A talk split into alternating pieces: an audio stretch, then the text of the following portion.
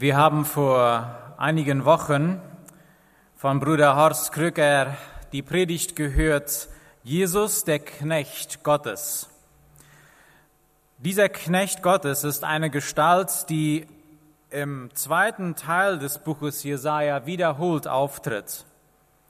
Und das war sozusagen ursprünglich von Gott gar nicht vorgesehen, wenn wir das mal jetzt aus menschlicher Perspektive sagen, dass dieser Knecht auf die Bühne des Weltgeschehens überhaupt auftreten sollte. Gottes eigentliche Idee war die gewesen, dass das Volk Israel nach der Unterdrückung und Befreiung aus babylonischer Gefangenschaft eine Mission, einen Auftrag erfüllen sollte, nämlich den anderen Völkern von diesem mächtigen und einzig wahren Gott zu verkünden und sie zur Nachfolge einzuladen, in die Beziehung zu diesem Gott. Was jedoch geschah, war etwas ganz Unerwartetes, etwas ganz anderes. Statt Reue zu zeigen, dankbar zu sein und Gott für die Befreiung zu loben, fing das Volk Israel an, ja, zu jammern, in Frage zu stellen, vorzuwerfen, zu zweifeln, dass Gott wirklich der einzige mächtige Herrscher sei. Und so kommt in diesen prophetischen Strophen in Jesaja der Knecht Gottes, der Auserwählte Gottes, den wir Christen als Messias interpretieren, auf die Bühne, um Gottes, des himmlischen Vaters Idee, eigentliche Idee umzusetzen.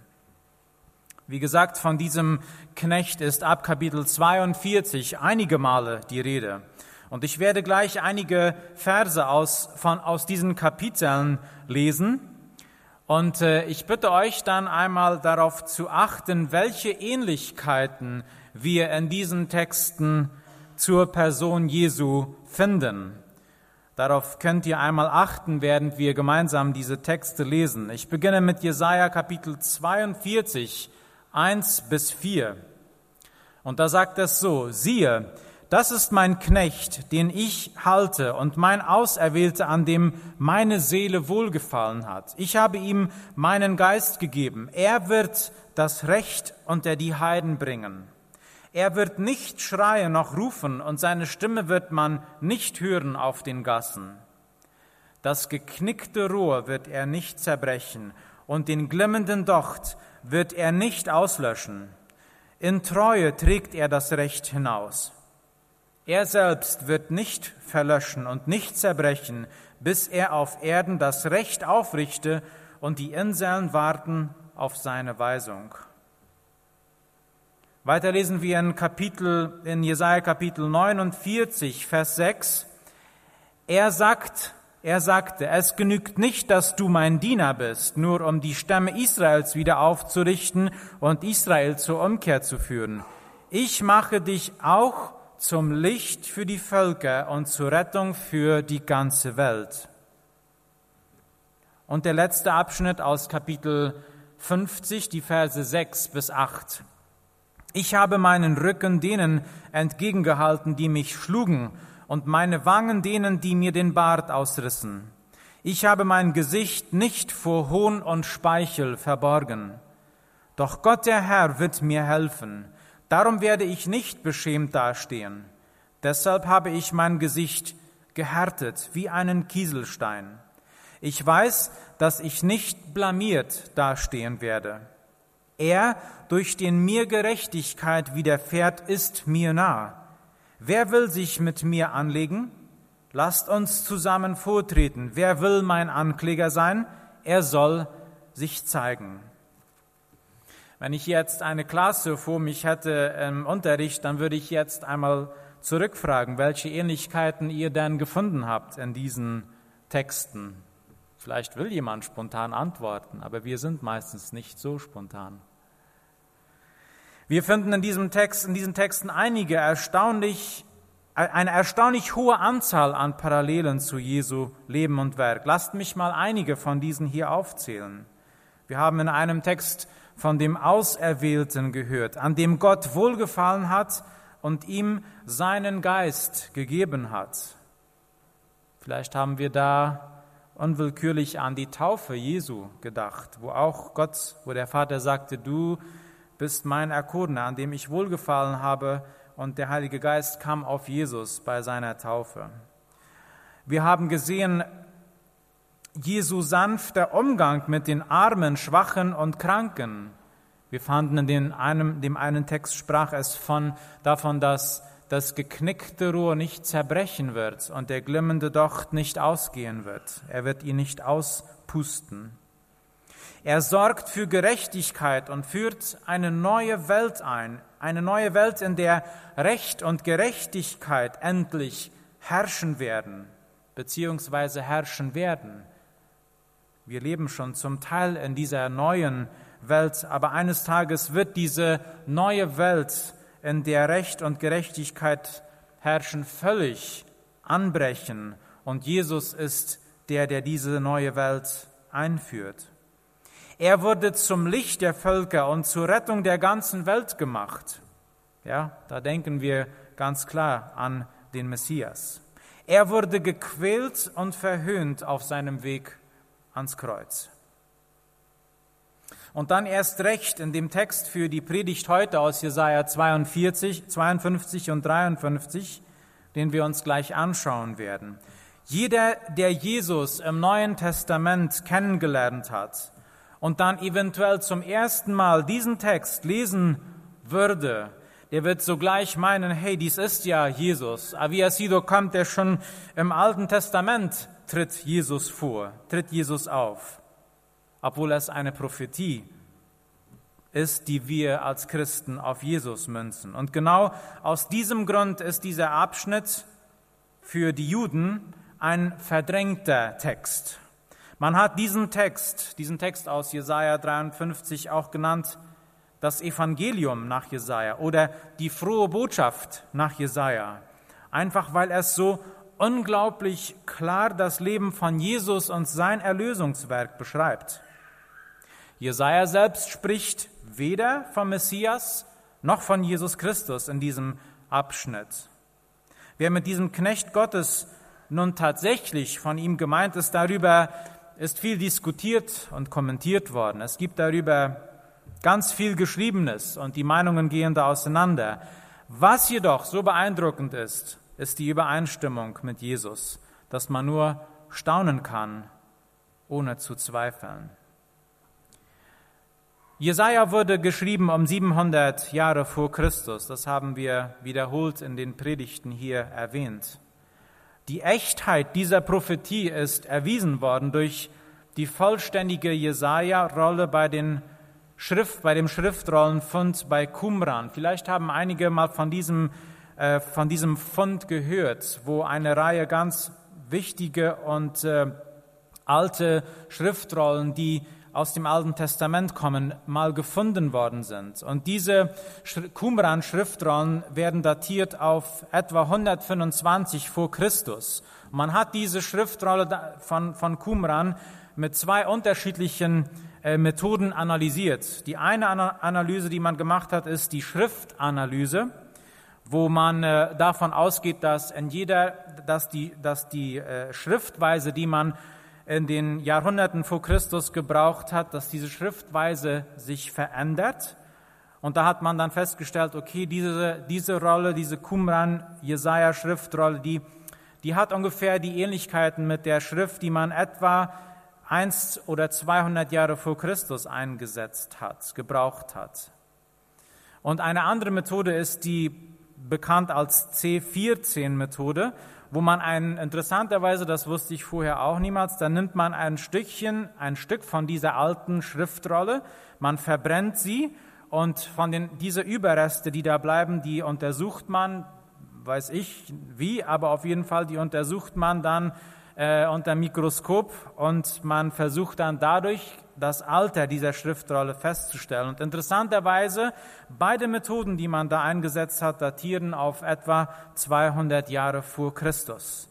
Es wurde also eine Kopie vom Buch Jesaja gefunden, lange bevor Jesus im Stall von Bethlehem geboren wurde. Das ganze Kapitel, jeder Vers ist in dieser Rolle enthalten. Es wurde nicht später eingefügt, nachdem schon alles erfüllt wurde durch Jesus. Das haben nicht die Christen ins Alte Testament hineingeschmuggelt.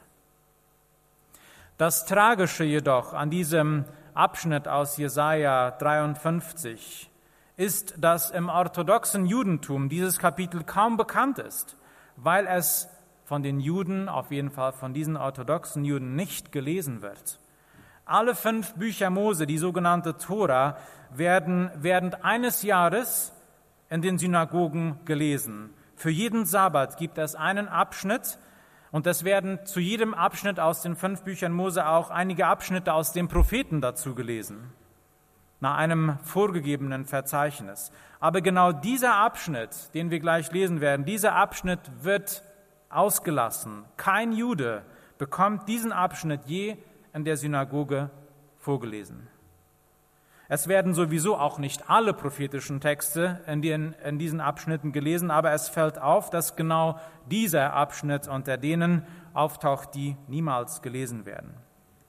Aus christlicher Sicht oder unsere Interpretation als Christen ist, dass diese Auslegung, diese Auslegung, diese Auslassung wird, vor, äh, wird vorgenommen, weil der Text ein zu eindeutiger Hinweis für den kommenden Messias ist. Und er könnte den Glauben der Juden daran, dass Jesus tatsächlich schon gekommen ist, dass Jesus der Messias war, könnte er eventuell schwächen. Ich möchte jetzt mit euch gemeinsam diesen Predigttext lesen aus Jesaja 52 ab 13 äh, bis 15 und Jesaja 53. Das, dieser Text teilt sich in zwei Kapiteln auf, aber es ist eine Einheit, es ist ein Lied, ein Gedicht aus fünf Strophen. Und ich lese ihn abschnittweise. Siehe, meinem Knecht wird's gelingen, er wird erhöht und sehr hoch erhaben sein. Wie sich viele über ihn entsetzen, so entstellt sah er aus, nicht mehr wie ein Mensch und seine Gestalt nicht wie die der Menschenkinder. So wird er viele Völker in Staunen versetzen, dass auch Könige ihren Mund vor ihm zuhalten. Denn was ihnen nie erzählt wurde, das werden sie nun sehen und was sie nie gehört haben, nun erfahren. Diese erste Strophe beschreibt also einen Knecht, den Knecht Gottes auf einer äh, eigentlich widersprüchlichen Art und Weise. Denn zuerst soll er hoch erhaben sein. Im Original spricht er es auch von seiner Weisheit und Erkenntnis, die er haben soll. Sein Werk soll gelingen, er soll Erfolg haben, Erfolg soll von ihm ausgehen, er soll dadurch zu viel Ruhm und Ehre kommen, so hat es den Anschein. Dann aber spricht es plötzlich von seiner Verunstaltung, die so schlimm ist, dass viele sich über ihn entsetzen und ihren Mund vor ihm zuhalten, eventuell auch den Blick wegdrehen. Könige werden in Schock und Staunen versetzt, weil sie von einem erhabenen Knecht Gottes nicht so ein Verhalten erwartet hatten. Denn eigentlich sollte von ihm ja Macht und Gewalt, Strafe und Leid ausgehen, so wie man es gewöhnt ist von gewaltigen Herrschern. Er jedoch erfährt Leid und Gewalt und Entstellung. Könige und Mächtige sind aber auch erstaunt, weil aus diesem entstellten Knecht offensichtlich der Arm Gottes, die Macht Gottes zum Vorschein kommt. Eine Macht, die fähig ist, Mächtige und Untertanen, kleine und große, ja die ganze Welt zu versöhnen. Werden sie ihn als solchen anerkennen?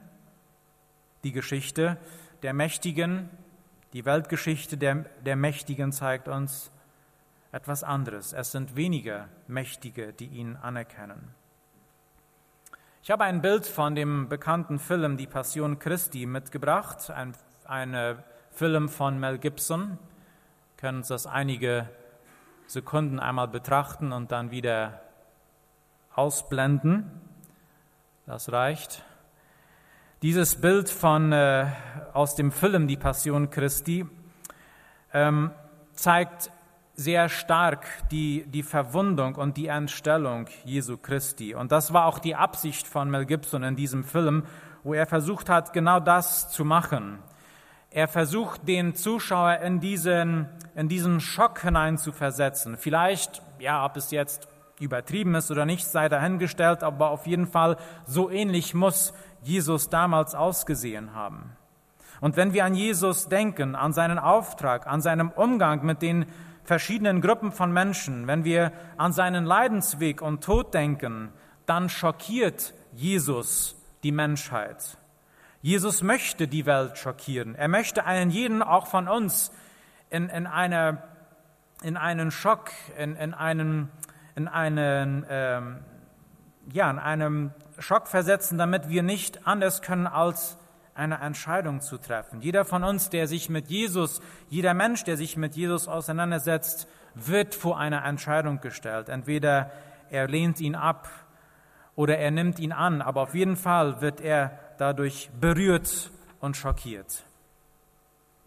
Wir lesen weiter diesen Text aus Jesaja 53 nun. Aber wer glaubt dem, was uns verkündet wurde? Und an wem ist der Arm des Herrn offenbart? Er schoss auf, er schoss auf vor ihm wie ein Reis und wie eine Wurzel aus dürrem Erdreich. Er hatte keine, keine Gestalt und Hoheit. Wir sahen ihn, aber da war keine Gestalt, die uns gefallen hätte. Er war der allerverachtetste und unwerteste, voller Schmerzen und Krankheit. Er war so verachtet, dass man das Angesicht vor ihm verbarg. Darum haben wir ihn für nichts geachtet. In dieser zweiten Strophe steht äh, folgende Frage im Mittelpunkt. Wer ist denn eigentlich dieser jemand, der den Arm des Herrn, die Macht Gottes offenkundig machen soll? Und dieser jemand wird etwas angezweifelt, denn er ist ja einer von vielen. Er ist sozusagen ein ganz Normalo unter den anderen. Er wuchs als ein ganz einfacher Jüngling unter seinesgleichen auf, als Sohn eines Tischlers. Er sah äußerlich auch nach nichts Besonderem aus. Und wieder wird er als ein Verachteter voller Leiden dargestellt. Das Leiden dieses Knechtes zeigt auf den Schmerzen, der durch das Böse und durch die Sünde in dieser Welt, der Menschen auf dieser Welt verursacht wurde. Und dieser Schmerz und diese dieses Böse verursacht Krankheiten, verursacht Kriege, verursacht Feindschaft, verursacht seelischen Schmerz. Wir gehen gern das Leiden in unserem Leben aus dem Weg, denn es ruft in uns Ekel, es ruft in uns Abneigung hervor. Keiner von uns leidet gern. Und das Leiden zeigt auch auf unsere eigene Verletzbarkeit hin. Wenn wir zu Jesus schauen, wenn wir auf das Leid schauen, das er für uns getragen hat, dann werden auch wir konfrontiert mit unserer Verletzbarkeit, mit unserer Endlichkeit, mit unserer Krankheit. Der herrliche Knecht Gottes nimmt jedoch die Sünden der Welt und die damit verursachte Krankheit und Leiden auf sich. Aber es scheint, so wie es hier sagt, keiner hat ihn geachtet, keiner scheint ihm wirklich Aufmerksamkeit zu schenken. Wir lesen weiter ab Vers 4. Für wahr, er trug unsere Krankheit und lud auf sich unsere Schmerzen. Wir aber hielten ihn für den, der geplagt und von Gott geschlagen und gemartert wäre. Aber er ist um unserer Missetat willen verwundet und um unserer Sünde willen zerschlagen. Die Strafe liegt auf ihm, auf dass wir Frieden hätten, und durch seine Wunden sind wir geheilt. Wir gingen alle in die Irre wie Schafe, ein jeder sah auf seinen Weg, aber der Herr warf unser aller Sünde auf ihn. Es klingt hier jetzt beinahe so, als ob wir hier Ostern feiern, als ob wir eine Karfreitag-Predigt hören. Und das ist in der Tat ein Text, der oft an Karfreitag gepredigt wird. In dieser Strophe kommt nun das Wir zum Vorschein. Und wir dürfen uns hier alle, an jeder von uns angesprochen fühlen in diesem, in, in diesem Text. Falls bisher noch irgendein Zweifel daran bestand, warum der Knecht Gottes leidet, hier finden wir die Antwort klipp und klar, ein für allemal. Um unserer Schuld und Übertretungen willen litt der Knecht Gottes. Nicht, weil Gott ihn aus einem triftigen Grund strafte, es sind unsere Strafen, die er auf sich nahm. Er hat an unserer Stelle das Leiden auf sich genommen, das Leiden der ganzen Welt. Die Sünde der ganzen Welt. Er hat das getan für uns, damit wir Frieden, damit wir Shalom, damit wir ganzheitliches Wohlbefinden haben. Und zuletzt in Vers 6, den wir gerade gelesen haben, wird zusammengefasst, wie dumme Schafe, die einfach ohne zu überlegen auf den Abhang einer dem anderen zulaufen. Oder wenn wir das vergleichen, anwenden auf unser Leben, wie die Menschen, die oft, wie wir Menschen, die wir oft so kurzsichtig, so kurzfristig nur auf ihr egoistisches kleines Gefühl achten. Wir alle gingen den falschen Weg, aber der Herr nahm die Schuld unserer falschen Entscheidungen, unserer falschen Haltung von uns, indem er von Gott diese auferlegt bekam und dafür leiden musste. Immer wieder haben Menschen mit ihrem eigenen Leben die Liebe bezeugt, die in dem stellvertretenden Leiden für andere zum Ausdruck kommt.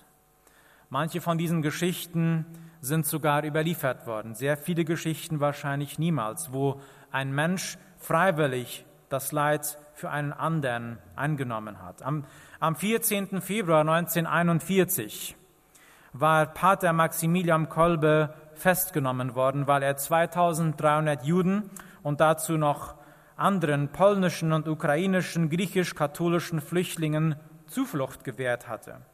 Er wurde in das Konzentrationslager Auschwitz gebracht, wo er im Lager als Priester und Seelsorger wirkte.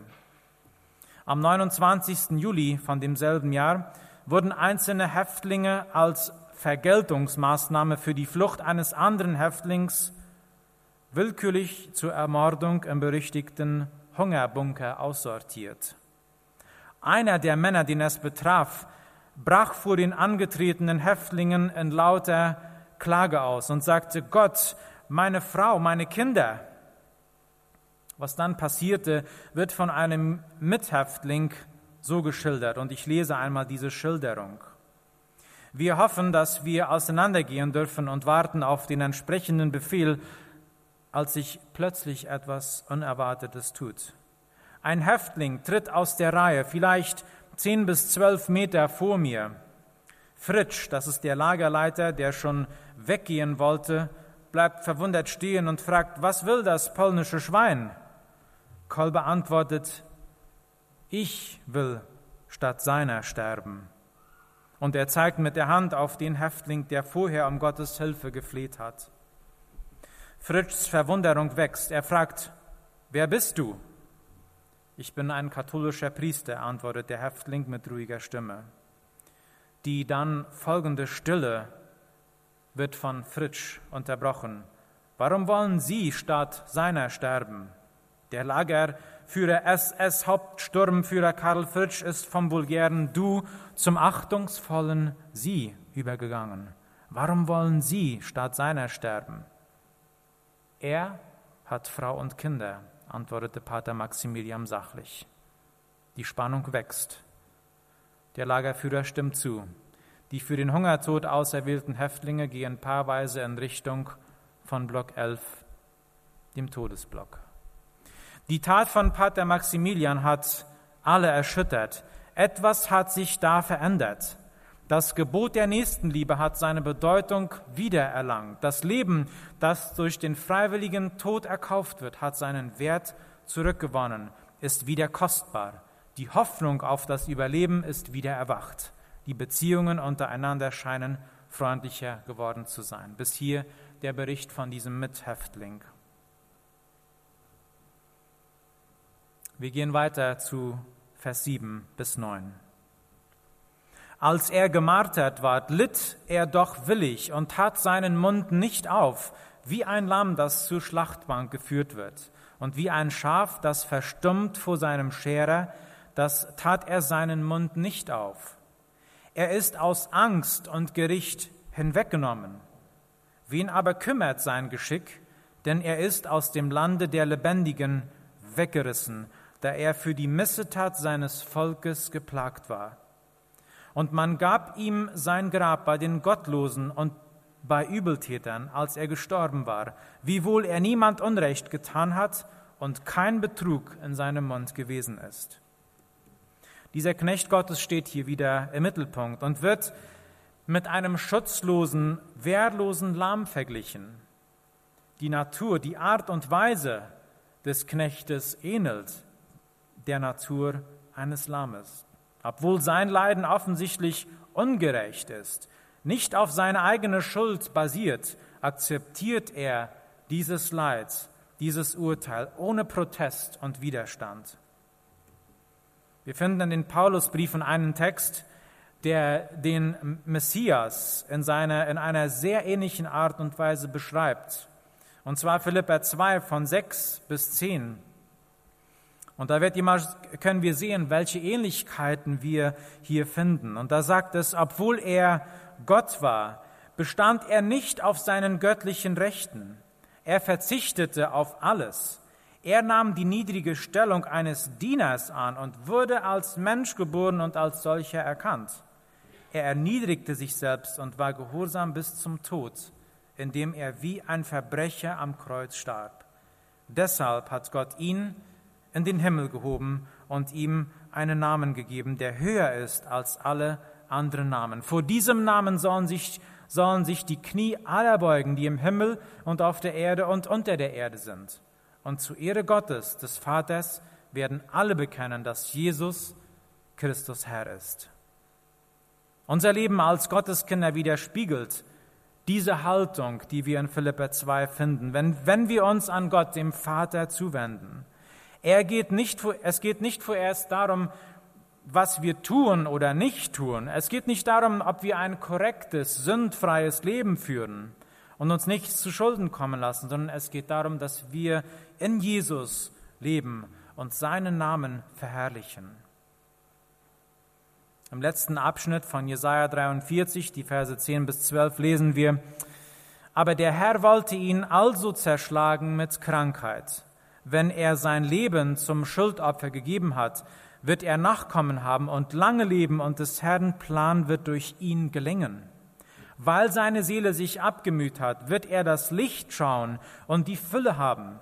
Durch seine Erkenntnis wird er, mein Knecht, der Gerechte, den vielen Gerechtigkeit schaffen, denn er trägt ihre Sünden. Darum will ich ihm die vielen zur Beute geben, und er soll die Starken zum Raube haben dafür, dass er sein Leben in den Tod gegeben hat und den Übeltätern gleichgerechnet ist und er die Sünde der vielen getragen hat und für die Übeltäter gebeten. Das Leiden und die Hinrichtung des Knechts ist kein Schicksal, ist auch kein Zufall oder gar Unfall gewesen.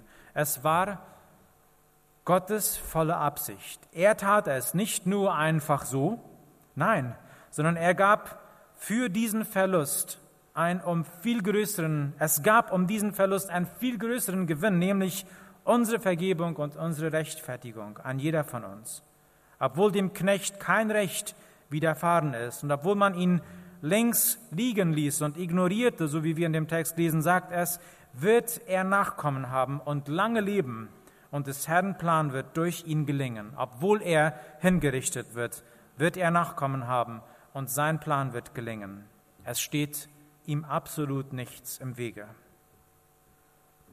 Ein Beispiel, wie genau dieser Text aus Jesaja 53 eine Person schockiert und zu, einem, zu einer Wende im Leben geführt hat, lesen wir in Apostelgeschichte 8. Das ist der bekannte Kämmerer aus Äthiopien. Und da sagt es so, da lief Philippus hin und hörte, wie der Mann dieser Kämmerer aus dem Propheten Jesaja las. Und er fragte ihn, verstehst du auch, was du da liest?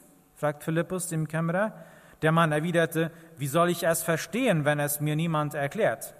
Und er bat Philippus, einzusteigen und sich neben ihn zu setzen. Er hatte gerade folgende Schriftstelle gelesen. Er wurde wie ein Schaf zum Schlachten geführt und wie ein Lamm vor dem Scherer verstummt. So machte er den Mund nicht auf. Und dann kommt es da zu einem, äh, zu einem Dialog zwischen Philippus und dem Kämmerer und Philippus erklärt ihm diese Schriftstelle. Und zuletzt, dieser Text endet dann, unterwegs kamen sie an einem Gewässer vorbei und der Hofbeamte meinte, sieh, da ist Wasser, kann ich mich denn hier nicht taufen lassen? Er ließ den Wagen anhalten, sie stiegen in das Wasser und Philippus taufte ihn. so veränderte dieser Text, so schockierte in einem positive, auf positive Art dieser Text diesen Kämmerer, dass er nicht anders konnte, als sich zu Jesus zu bekehren, sein Leben zu ändern und sich taufen zu lassen. Und so wie der, dieser Kämmerer von Äthiopien bewegt und schockiert Jesus auch unser Leben. Und es ist mein Wunsch, dass du und ich immer wieder bewegt werden durch Jesus. Und möchte ich auch weiterhin, möchten wir alle ähm, von diesem Leben, von diesem Vorbild Jesu bewegt werden. Lasst uns beten. Danke, Jesus, für dein Wort, für, für diese Prophetie, die wir in, in Jesaja finden, von deinem Knecht, der uns den Messias vorhersagt.